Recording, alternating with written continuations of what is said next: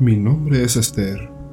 No soy de las personas que suelen escribir en este tipo de sitios, aunque me gusta mucho leerlos. A veces se me hace difícil porque soy una persona mayor que se maneja poco en la tecnología, aunque gracias a la ayuda de mi hija pude escribirlo para contarles mi experiencia. Yo espero que la lean porque en muchas partes la gente cree que los mayores no valemos nada, que nunca vivimos experiencias memorables o importantes y que se nos acabó la vida haciendo cuenta que cuando el cuerpo envejece, la persona deja de valer y tener sentimientos. Incluso piensan que nunca tuvimos ni siquiera poderes o energías vitales. Y digo esto último porque yo tengo poderes mentales extrasensoriales. Esto no lo comento mucho porque la gente que no entiende de estas cosas me mira raro hasta que me necesita. No lo voy a negar. Soy una bruja y de las malas, de las que no titubean en acabar con un animal inocente para conseguir un objetivo aunque debo confesar que dejé esa vida atrás cuando me enamoré y tuve una hermosa hija. Ella me hizo darme cuenta que la gente es más feliz cuando hace el bien y ayuda a los demás. Yo me sentía muy vacía cuando estaba dedicada a odiar o a hacer daño. Como ya había juntado bastante dinero con mis fechorías, decidí dejar atrás esa vida maliciosa y entregarme a la bondad. Tanto así que me hice cristiana y llegué a confesarme con un sacerdote. Este espantado me hizo la cruz y me dijo que nunca más entrara a su iglesia, pero eso no me impidió que sintiera el amor de Dios en mi corazón y ya que no pude entrar a la casa de Dios, le hice un altar en mi casa, porque como leí alguna vez, Dios está en todas partes, incluso en la casa y el corazón de cada persona. La cosa es que mi hija me cambió y decidí darle la mejor educación posible para que no le faltaran oportunidades ni tuviera que recurrir a la brujería para vivir. Ella era una niña muy buena, le enseñé a amar al prójimo, a ser piadosa y empática. Esto para que pudiera gozar de la amistad y de las relaciones con gente para que fuera feliz. Tuvo muchos amigos y me gustaba hacerle fiestas con enormes piñatas, globos y regalos. Hasta el día que creció. Y en tono de broma mi esposo solía decirle, voy a tener que comprarme un arma para alejar esos buitres que miran con hambre a mi niña. De hecho, cada vez que un joven se le acercaba, él lo miraba con odio como todo padre celoso. Un día mi hija quiso hablar a solas con su padre. Le dijo que estaba enamorada de un compañero de la universidad y que querían casarse. Mi esposo le dijo, ¿de la universidad? Pero si ni siquiera has terminado tus estudios, y si quedas embarazada, ¿quién te ayudará? Le dijo que ella sabía cuidarse y que los papás del novio la apoyarían en todo lo que necesitaran. Mi esposo le preguntó que dónde vivirían. Ella le dijo que con los padres de él por el momento que los conocí hace casi un año y que eran muy amables con ella.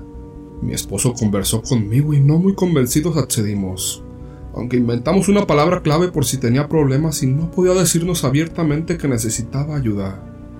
Le dijimos que le iríamos a ver una vez por semana y si le pasaba algo malo. Como clave nos dijera que mandaba saludos a la abuela.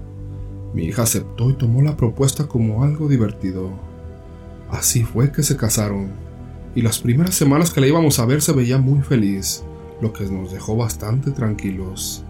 Comenzamos a ir una vez al mes hasta que un día nos dijo que iba a dejar los estudios, porque amaba tanto a su novio y a su familia, que quería ayudarlos en los gastos de la casa y tener hijos pronto. Esto nos comenzó a preocupar. No hubo forma de convencerla. Estaba tomada de la mano del novio y dijo que estuviéramos tranquilos y ya no fuéramos tanto a visitarla ya que ya era una mujer y la hacíamos sentir como niña.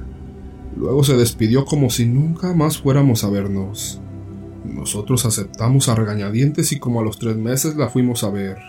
Pero los padres del novio nos atendieron en la puerta y nos dijeron que no estaban, que esta vez habían salido de viaje. Se nos hizo raro porque esa familia no tenía los medios económicos para hacer viajes, y mi yerno apenas comenzaba a trabajar. ¿Cuándo regresan? les preguntamos. Dijeron que no sabían, pero que cuando regresaran no lo harían saber. Esperamos tres meses más y fuimos otra vez. En esta ocasión nos dijeron que mi hija había salido con unas amigas. Al retirarnos, miramos hacia atrás viendo algo que no habíamos notado. Las ventanas de la casa y la puerta tenían rejas de metal y la ventana de uno de los cuartos del segundo piso estaba tapada con madera. Al verla sentí en mi corazón que estaba pasando algo malo. Eso no era normal y le dije a la señora, dígamelo ahora, quiero la verdad. ¿Está arriba mi hija? Claro que no. ¿Qué le pasa, señora? Ella me dijo, Nos cerraron las puertas en las narices y comenzamos a gritar y a golpear la puerta y las ventanas. Los vecinos salieron a ver y la señora dijo que llamaría a la policía. Le dije que nosotros también la llamaríamos. Los amenazamos y tomando el celular marqué el número de emergencias. En ese momento los padres de nuestro yerno salieron otra vez y nos dijeron que ella estaba ahí, pero que no quería vernos y cerró la puerta. No nos importó y seguimos gritando. O nos dejaban verla o vendremos con la policía y como no querían problemas, aceptaron que habláramos con ella. Tuvimos que esperar cerca de una hora y bajó como recién bañada y cambiada de ropa, pero ella estaba delgadísima, con unos ojos tristes que de inmediato nos dijeron que todo estaba muy mal. Le preguntamos por su bebé y nos dijo que estaba durmiendo.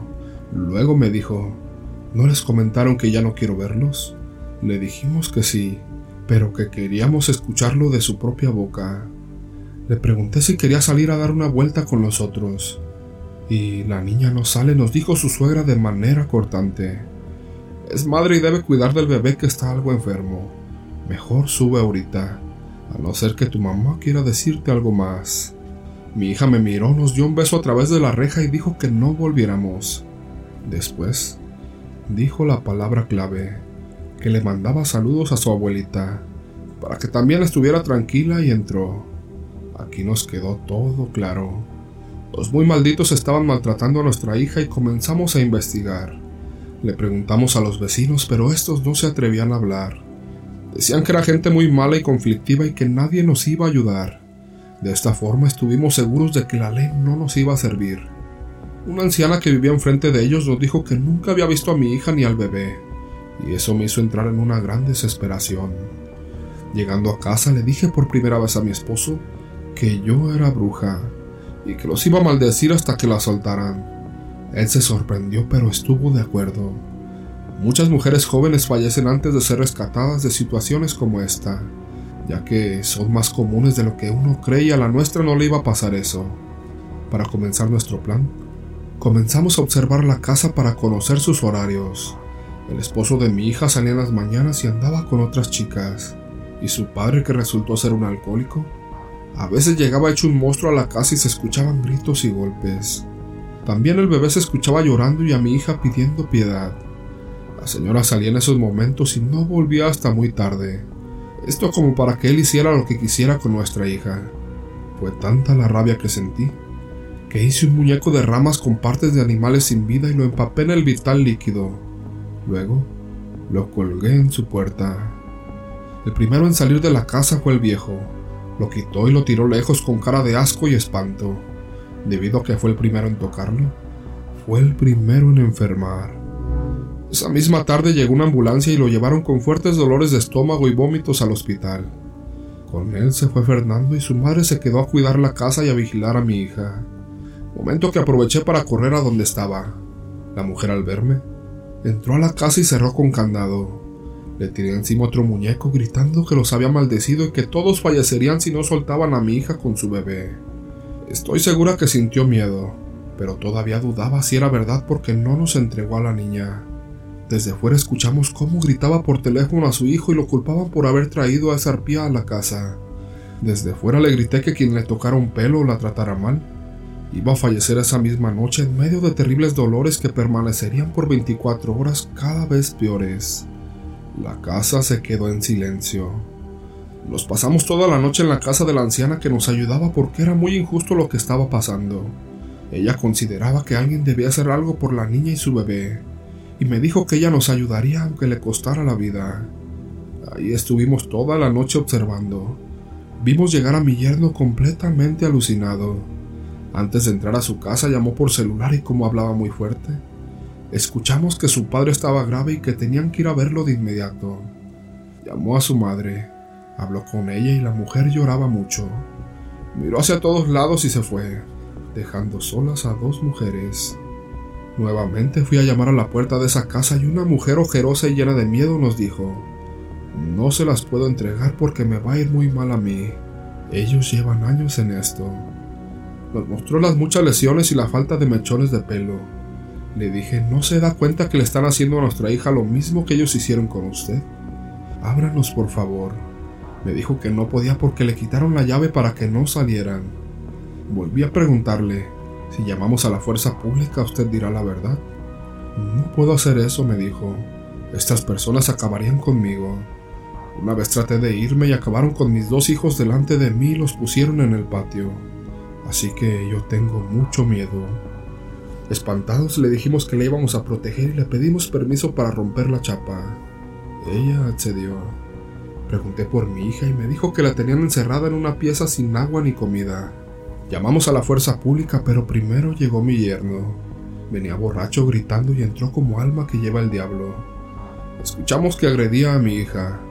Por problemas de la ley no pudimos entrar, pero todos los vecinos decidieron salir a gritar contra la familia y tiraron piedras contra la casa, hasta que llegó la fuerza pública y la mujer dio permiso para que rompieran la chapa y entraran. El hijo no lo quería permitir. Adentro se escucharon gritos y mi yerno salió con el bebé en brazos y una cosa en la mano. Mi hija estaba a su lado rogando que le entregara al bebé, que apenas lloraba de lo débil que estaba. La mujer salió corriendo para esconderse con nosotros y llamamos a mi hija. Pero mi yerno soltó al bebé y la agarró por el pelo, poniéndole la cosa en el cuello. El bebé lloraba pero nadie se podía acercar.